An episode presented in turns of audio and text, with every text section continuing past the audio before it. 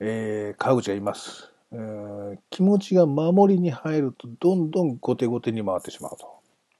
その典型的なゲームになりましたと。韓国はその点経験が豊富なんで、仮に韓国が先に1点リードして、1対0という形になった時には、韓国は多分この1点のリードをしながら逃げ切ることができたんじゃないかと思うと。日本にはまだ1対0の試合を逃げ切れるだけの力、試合巧者はではなかったんだということを振り返るんですね。若い彼の方が分析力があるということですよ。ね、やっぱ経験っていうのは大きいですね。うんまたしても韓国のしたたかさの前に敗戦したわけです。この試合は完全なる力負けだと思いますよ、僕は。試合見ましたけどね。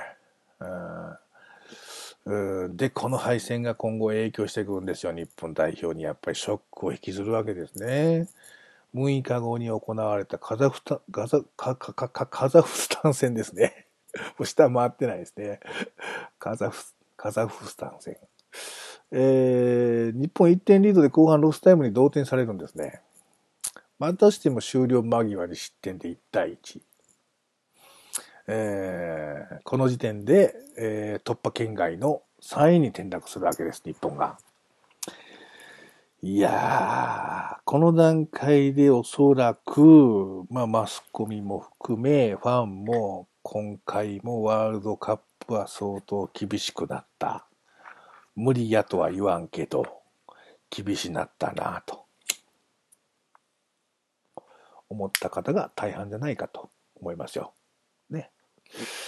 で、ここでですよ。宿舎に帰ってね。えー、その試合の後、その日の晩ですね。その日の晩。現地時間で22時38分に、なんと緊急記者会見をやりますと。サッカー協会会長の長沼健さんですね。長沼健さんは前回、のお話のメインだった、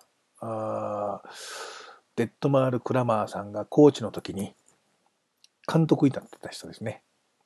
岡野さんがコーチ兼通訳という形でね、やってらっしゃった。で、長沼さんが緊急会見を行うんですね。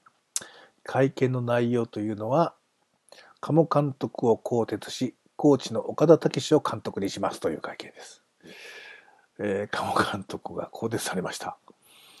うーん突然って感じがするかもわかりませんが、実は、鴨監督はですね、このワールドカップの予選前に、不要論が出たんですね。残念ながら、鴨ではいけないんじゃないか、つうことでですよ。で、当時サッカー協会の、えっと、技術、あ協会員か。協会員が、その代表の監督を決めるという形になってたらしいんですね。で、まあ、鴨族と、族とで、鴨は、鴨さんは95年までっていう任期やったんです。その、前任からファルカンから変わった時にね。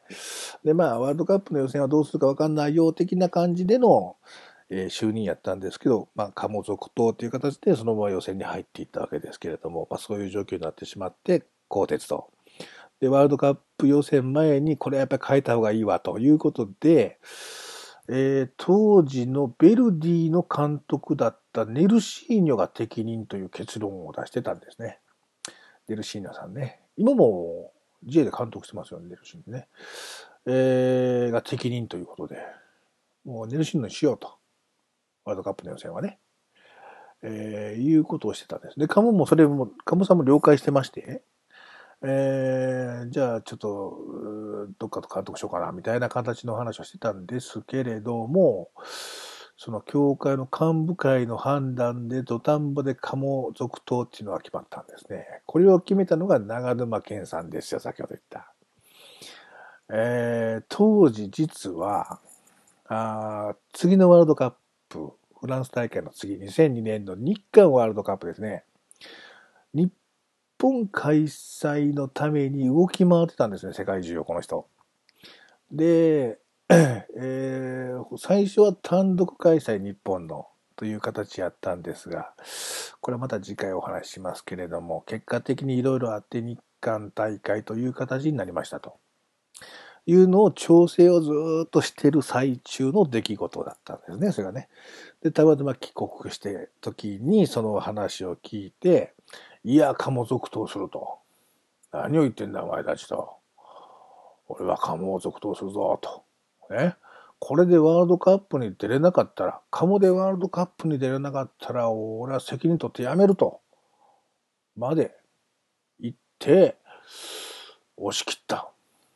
ですが、先ほど言いましたように、こういう状況になり、更迭して、岡田武史を監督にしますと、コーチの会見をするわけですね。えー、えー、とですね、まあ、その後、じゃあ、中沼さん辞めたの？っていうことですけど、そのまま会長におるわけですけども、やめなかったっていうことでね、後で叩かれるということにもあったみたいですけど、まあまあ、まあまあまあ、そういうのあってもですよ。ね、えー、神保さん更迭されちゃいました。当時のやりとりをね、川淵さんと岡田さんが生々しく語ってましたね。まあ、宿舎に帰って川淵さんがね、岡田を呼んで、もうチームを変えるにはこれしかないと。だからお前引き受けろと言ったというんですね。岡田さんは、それは鴨さんにさっき話されたんですか？って聞いたら、山田だと。購入を先に決めたからだと言おうとおっしゃったと。で岡田さんとしては、鴨さんが、まあ、鴨さんに呼ばれてきたし、鴨さんが責任を取って辞めないといけないという状況になるんだったら、自分にも責任があるから、もう辞めますという覚悟だったらしいんですけど、まあ、川淵さんを押し切るわけですよ。じゃあちょっと岡田さんがね、ちょっと部屋に戻って考えますと。言ったらですね、いや、ダメだと。ここで決めろと。部屋には返さんと。うんと言えと。うんだろ？いいだろ？やれよわかったな？みたいなところなんですよね。えー、なんと高圧的な 監督の決め方。こんなことでいいんでしょうか？えー、ね。いうことで、結局、まあ、コーチだった岡田さんを監督にして、鴨さんを更迭するわけですね。その頃選手たちはどうしてたかっていうと、その一報をまあ聞いてですよ。ね。選手全員で一つの部屋に集まったらしいんです。ね。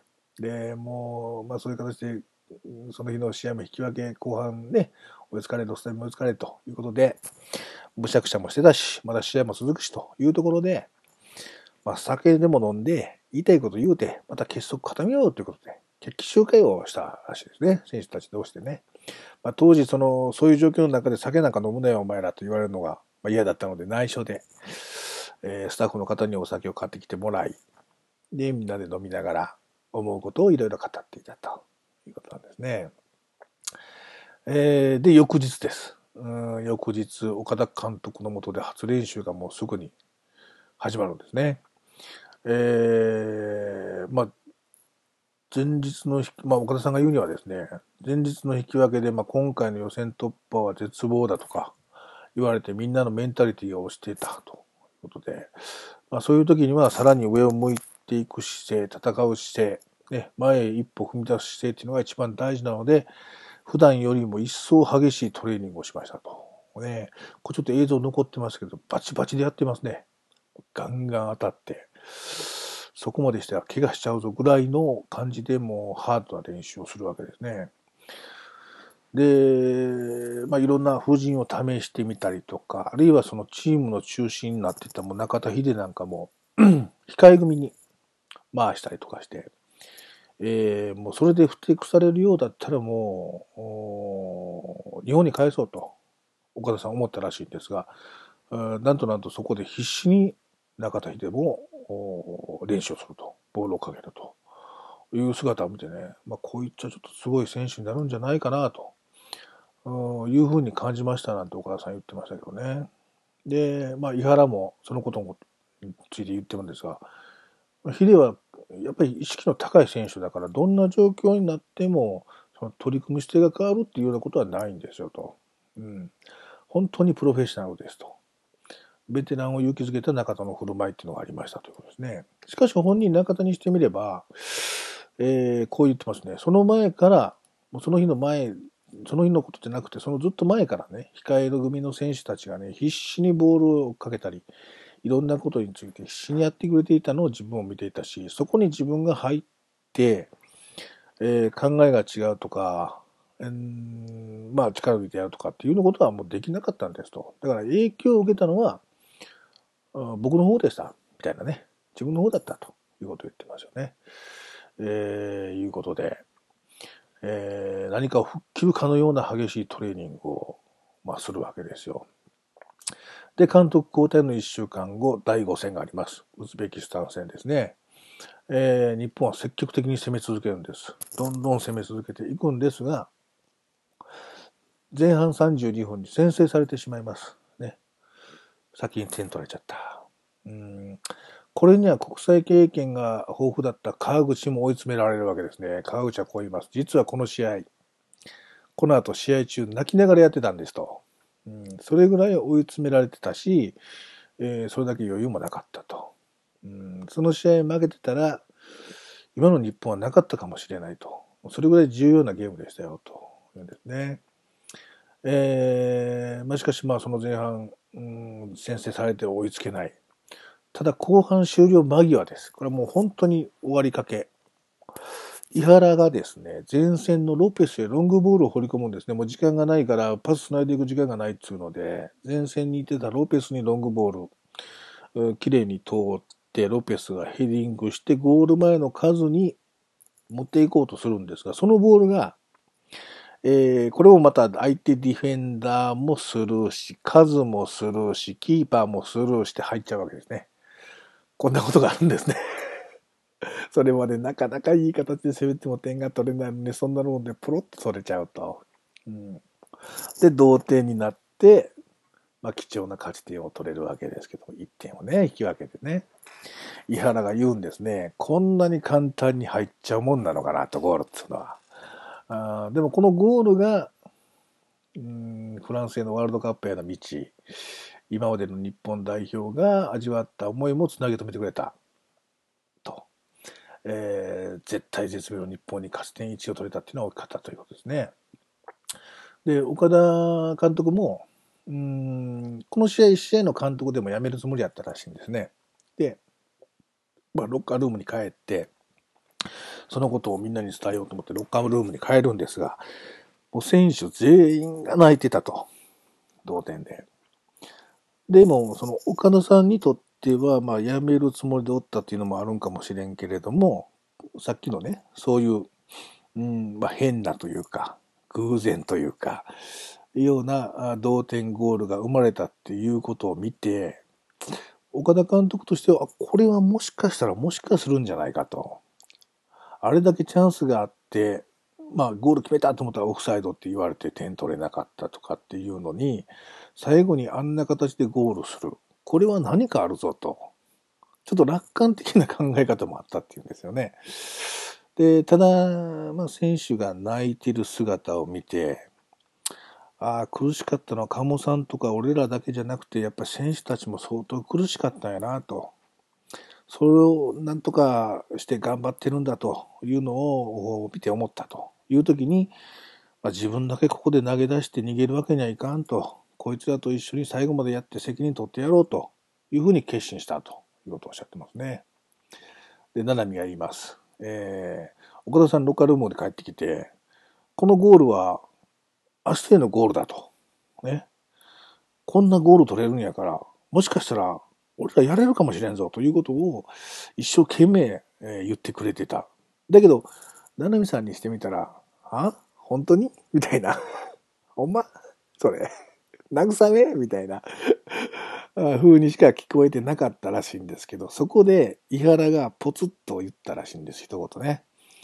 えー、俺たちまでやれるよなっていうのを一言ポツッと言ったって。それをなんか、なぜかみんながそれを聞いてて、今まで悔しい思いをしてきたここまでの日本代表の思いをね、俺たちが晴らさないと、っていう気持ちに全員がなったんじゃないですかね、そこでと。矢野さんの言葉っていうのはそういう形でみんなに響きましたという話をしてるんですね。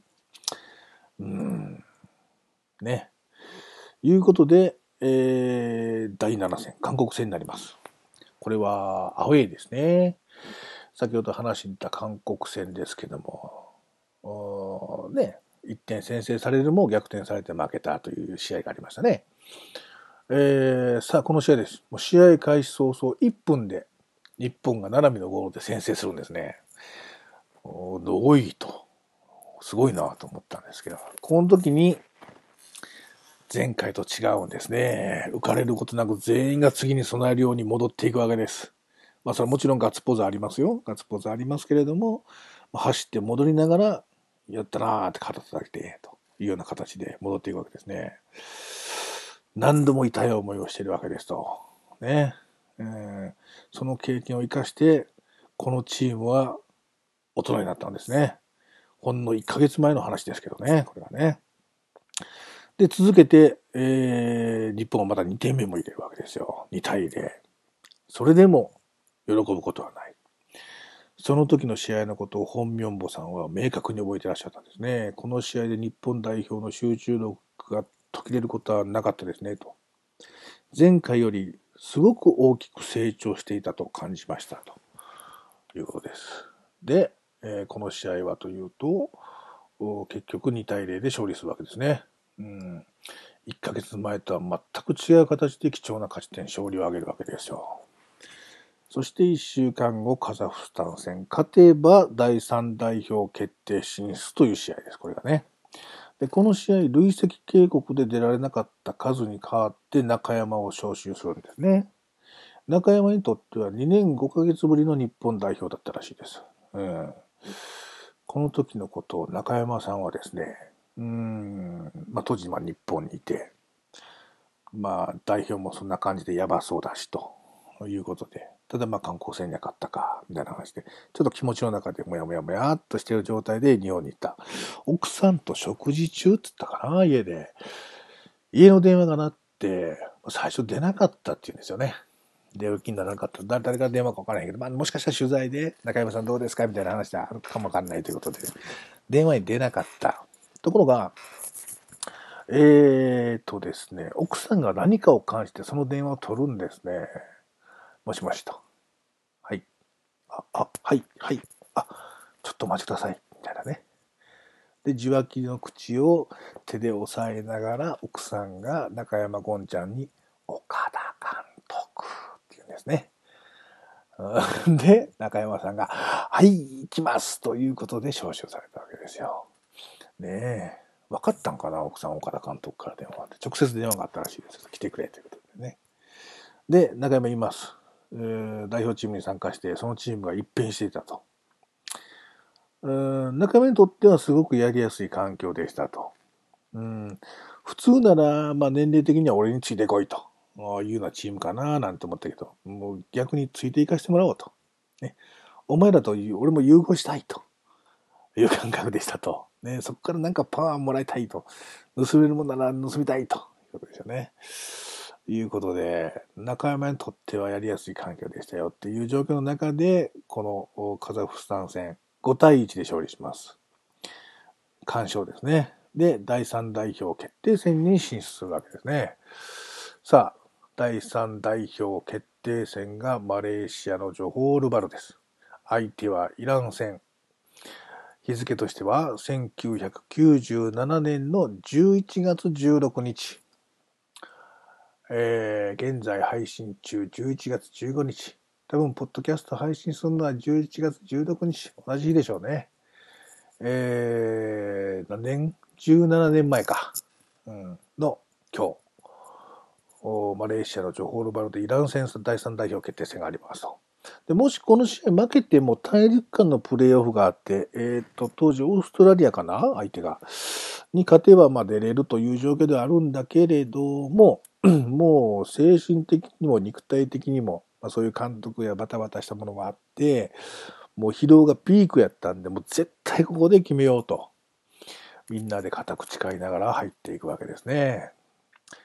えー、前半39分日本先制します。中山のゴールですね。うん、で、後半開始直後に同点されます。もう始まってすぐですね、同点される。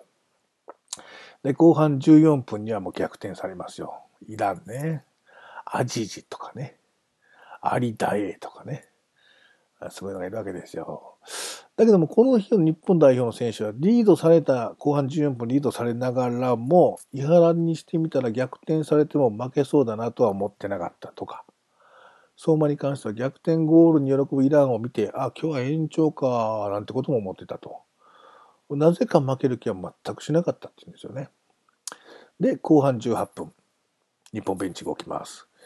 カズ中山のツートップをジョー・ロペスに交代。ねカズ中、あ、これ交代の時のやつ、映像は多分皆さん見られたことありますけど、と思いますけど、カズがね、あ、俺？俺？俺帰んの？岡田お前。俺様を。みたいな風に撮られがちな 画像がいい風に出ますよね。お前、俺帰んのか？メガネおい、メガネ親父。伸びたみたいな、あ感じでしたね。で、帰ると。これはいろんな憶測を読んだようですけども、僕が調べた資料の中では、岡田さんのが語ったと言われる話によると、えー、この試合でフリーキックは必ず中田秀か七海が蹴れという指示をしていたのに、えー、数がフリーキックを蹴った時があったんですね。えー、それでもうちょっと熱くなったという話も 出てたように思いますけどもね。まあまあ、で、まあ、一説には、二枚替えっていうの当時、同時に二枚替えっていうのがななかなかなかったので、俺も一緒に帰るのかということを、数は聞いたというような説もあったりなんかしてね。ま、この辺は皆さんのご想像にお任せしますよ。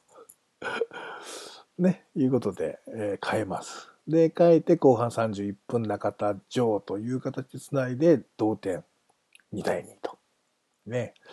いうことですね。この試合は第3代表決定戦ですからもう勝敗決めないかんということで、当時も今ないですけど、V ゴールっていうんですか？延長戦でもうどっちかがゴール入れたらその段階で試合終了というやつですね。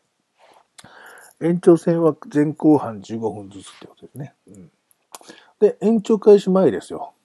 ね。えー、まあ、ピッチに出てる選手たちを控え選手がね、えー、励ましたり、ケアしたりとかっていうことでもう、献身的にやるわけですね。で、開始直前、エンジンを組みます。えー、このエンジンは、ピッチに出てる11人も、監督、コーチ、控えの選手、スタッフもみんな入れて総勢36人。スーツ着てる人もいましたけども。その人全員でエンジンを組んで行こうと。フランスに行こうワールドカップ行こうっていうのでエンジンを組んで延長を返するんですね。で、ちょうどその時に、えー、3人目の交代を使います。北沢に変えて岡野を投入するんですね。岡田さんはね。岡野はここまで最終予選には一度も出たことがない。うん。出たことがない岡野に対して岡田さんが言った一言、入れてこいという指示を出して送り込むんですね。その時岡野は言いますよ。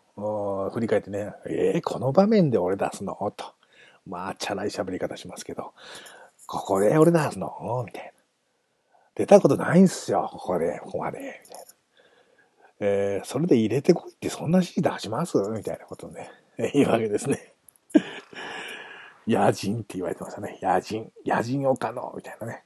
もう当時のね、これ、あの、フル動画ありますけど、面白いな。あの、岡野のお母さんが日の丸に野人と書いて応援しています、スタンドで、みたいなね、ことをね、名前まで紹介しながらやってましたけどね。えー、っとね、それでだ。延長戦に入ります。えー、ただ、この岡野の投入っていうのは、実は中田は、この延長戦での岡野の投入を待ってたんですね。5歳年上の岡野をなんとか出してくれと。で、相手はもう相当疲れてる、確かにね、もう後半になってくると、ほとんどイランの選手はもう動けてないですね。もう前線にアジジとダエがいるぐらいで、もう、あとはもう全然ついてきてないから、もう、ビロンビロンと空いてるんで、もう日本がどんどん攻めれるような状態ですね。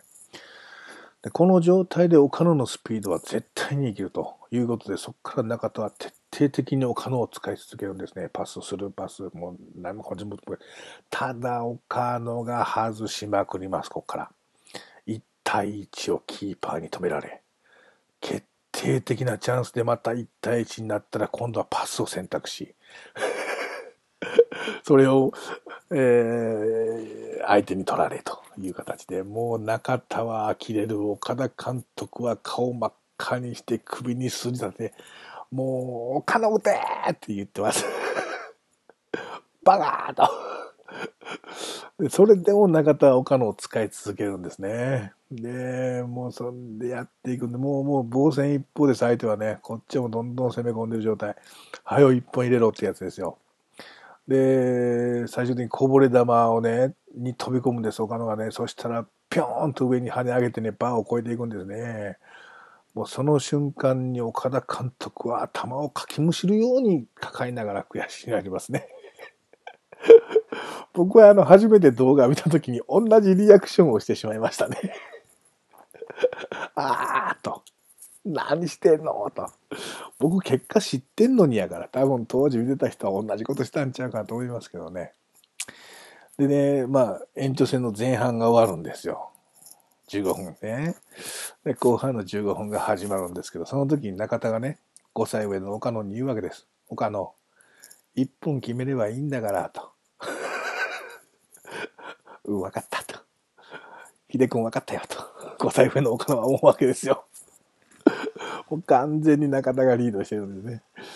で、ようやく延長後半13分。まあ、それまでもいろんな、ね、チャンスあるんですけど、中田がボールを奪って、もう猛然とゴールへ切り込んでシュートを打ちます。それをキーパー弾いて、でその入りたボールに、まあ、もうずっと自分のとこボール来るって分かってるから、誰かが切り込んだら、あるいは中田がボール持ったら、ゴール前に走っていこうと思ってた岡野のところにそのボールが転がってきて、今度はしっかりスライディングをして決めて V ゴールということですね。えー、もう全員がベンチを飛び出して、誰よりも早く両手を上げて真っ先に走り出しましたね、岡田さんのとこはね。ガーって、やったーってね。えー、いうことで、ようやく第3代表決定戦に勝った日本代表がワールドカップの出場を決めるわけですね。うん、あの、この試合は、あの、どうなんでしょうね。皆さん、ドーハの悲劇で泣いたって言いますけど、僕はあの、今までずっとそういう試合を振り返っていきながら見たんですよね。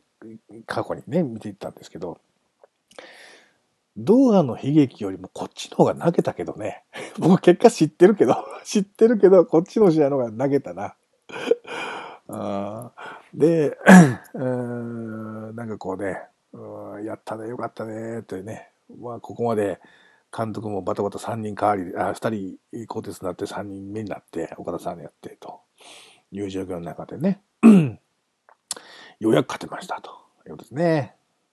今までの日本っていうのはですよ、一度劣勢になるともう立て直すことができないというようなチームでした。ところがこの最終予選約や70日かな？にわたって、いろんな試合をしていく中で成長していったんですよね。うんえー、ベテランから若手までをそれぞれの良さを引き出しあって、で、チームの結束が生まれていったという形ですよ。で、七海は言うんですね。チーム全体が成熟して大人になったなと感じましたと。その時ね。中山もそうですね。俺たちベテランがいろんなことをやって、若手の選手がうまくやれるように、えー、な環境にしてやればいいんじゃないかなっていうふうに思ってやってましたと。で、川口が言うわけですね。僕らの若さをね、えー、受け入れてくれたベテラン選手たちの器の大きさがね、このチームを一つにしたんですと。同じ目線で、僕たちと同じ目線で、えー、みんなが戦ってくれたっていう。うベテラン、中継、若手、年齢とか、そういうの全く関係なく一つになって戦えたということですとおっしゃってますね。えー、井原さんは世界のサッカーを経験している若い選手たちのプレーに対する自信、あるいはそれに対する表現力、いうやり方は我々ベテランもそのそれよりうまい、もうベテランよりもうまいというふうに感じてた。う若い選手以上に我々もっとやらないといかんなというふうに思ってたんですよということを言いますね。それから中田秀だ。えー、秀なんかは、カズさん、井原さんですね。うというベテラン選手たちの意識がね、チームを一つにしてましたと。何よりチームとしてサッカーに対する考え方、あるいは非常っていうのは非常に一つの方向に向かっててすごくやりやすかったと。こうしなきゃいかんとか、こういう考え方でなきゃいかんというような議論をする必要が全くないチームでしたと言ってますよね。今までやってきた代表の中で一番面白かったっていうこともおっしゃってます。えー、中田秀はワールドカップにこの後フランスに出て、日韓に出て、えー、ドイツまで出るのかな ?3 大が出るのかな？その中で一番サッカーのやりやすい面白い環境だったということを、後に語ってらっしゃるんですね。うん。いうことで、これを、後にジョホールバルの歓喜と言われてるやつですね。うん。皆さんはもう知り尽くしたことであると思いますけど、私はこれを振り返って感動しましたね。今更ってやつですけど。でですよ。ね、この話をする前に、えー、ドーハの悲劇をみんながどんな風に見てたのかっていう話をしましたけど、まあ、僕が一番好きだったのは長谷部のお父さんですけどね。じゃあ長谷部がのお父さんと長谷部誠くんは、このジョホールバルの環境をどう見てたのかっていうことですよ。ね。4年後、長谷部は13歳、中学校の1年生かな？いう状況で。この時は、お父さんと一緒にテレビを見て、抱き合って喜びましたって言ってましたね。うん。よかったね。いうことで、いよいよワールドカップに行くわけです。ね。1998年6月14日です。日本のサッカーが初めてワールドカップの舞台に立つわけですね。フランスワールドカップ。え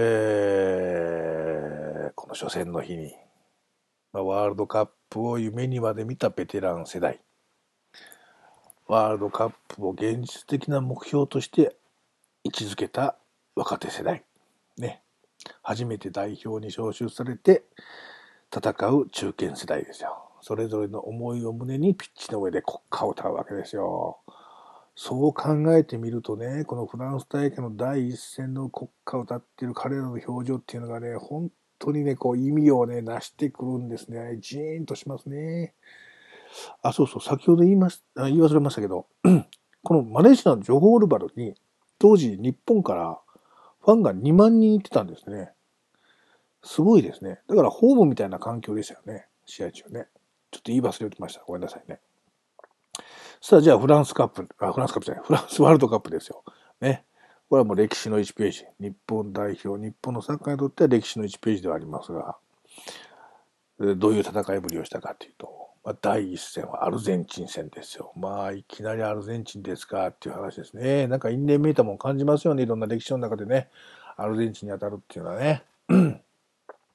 で、えー、まあこれね、試合前にね、アルゼンチンを研究しようっていうことで映像をチームで見たらしいんですよね。見たんですが、もう、なんていうの？パスの速さ、切り替えの速さ、などなど、対策練ろうとしたんですが、まあ、具体的な対策は見当たらず、まあ、頑張っていこうってことになったらしいです。まあね、しょうがないですよね。頑張っていこうよ、と。うん、あとはもうピッチに出て、勝負してみて、どうかっていうことだ、みたいなね。で行ったんですけど、まあ前半からアルゼンチンの猛攻が始まって、バティストゥータの先生ですね。これもう本当に一瞬の隙をつくような見事なゴールを叩き込まれ、えー、惜しい場面もあったんですけど、基本的に全般アルゼンチンペースで進んでいって、結果的には0対1で敗戦ですね。で、第2戦はクロアチア戦。これは 0, 0対1。これも完封負け。で、第3戦ジャマイカ。ね。えー、1対2で敗戦。ここで中山ゴンちゃんが日本代表として初めてのゴールを入れるんですね。なんかこう、クロスを体ごと押し込んだみたいなね。えー、なんか太ももあたりでこう、ブイーンとこう ねじ込んだみたいなね。えー、いうゴール。まあ、本人に言わせてみれば、あれが一番確実な場所やと思ったんで、そこで蹴ったんだと、おっしゃってますけども。まあ、そうであるということを僕は信じてますよ。うん、ただ、あの、この試合、あの、後半終了前にですね、接触プレーで、なんか、中山ゴンちゃんは、すねの骨を骨折してたらしいですね。で、交代枠使い切った状況の中で、えー、戻すこともないので、最後まで走り続けてたという。痛かったろうな。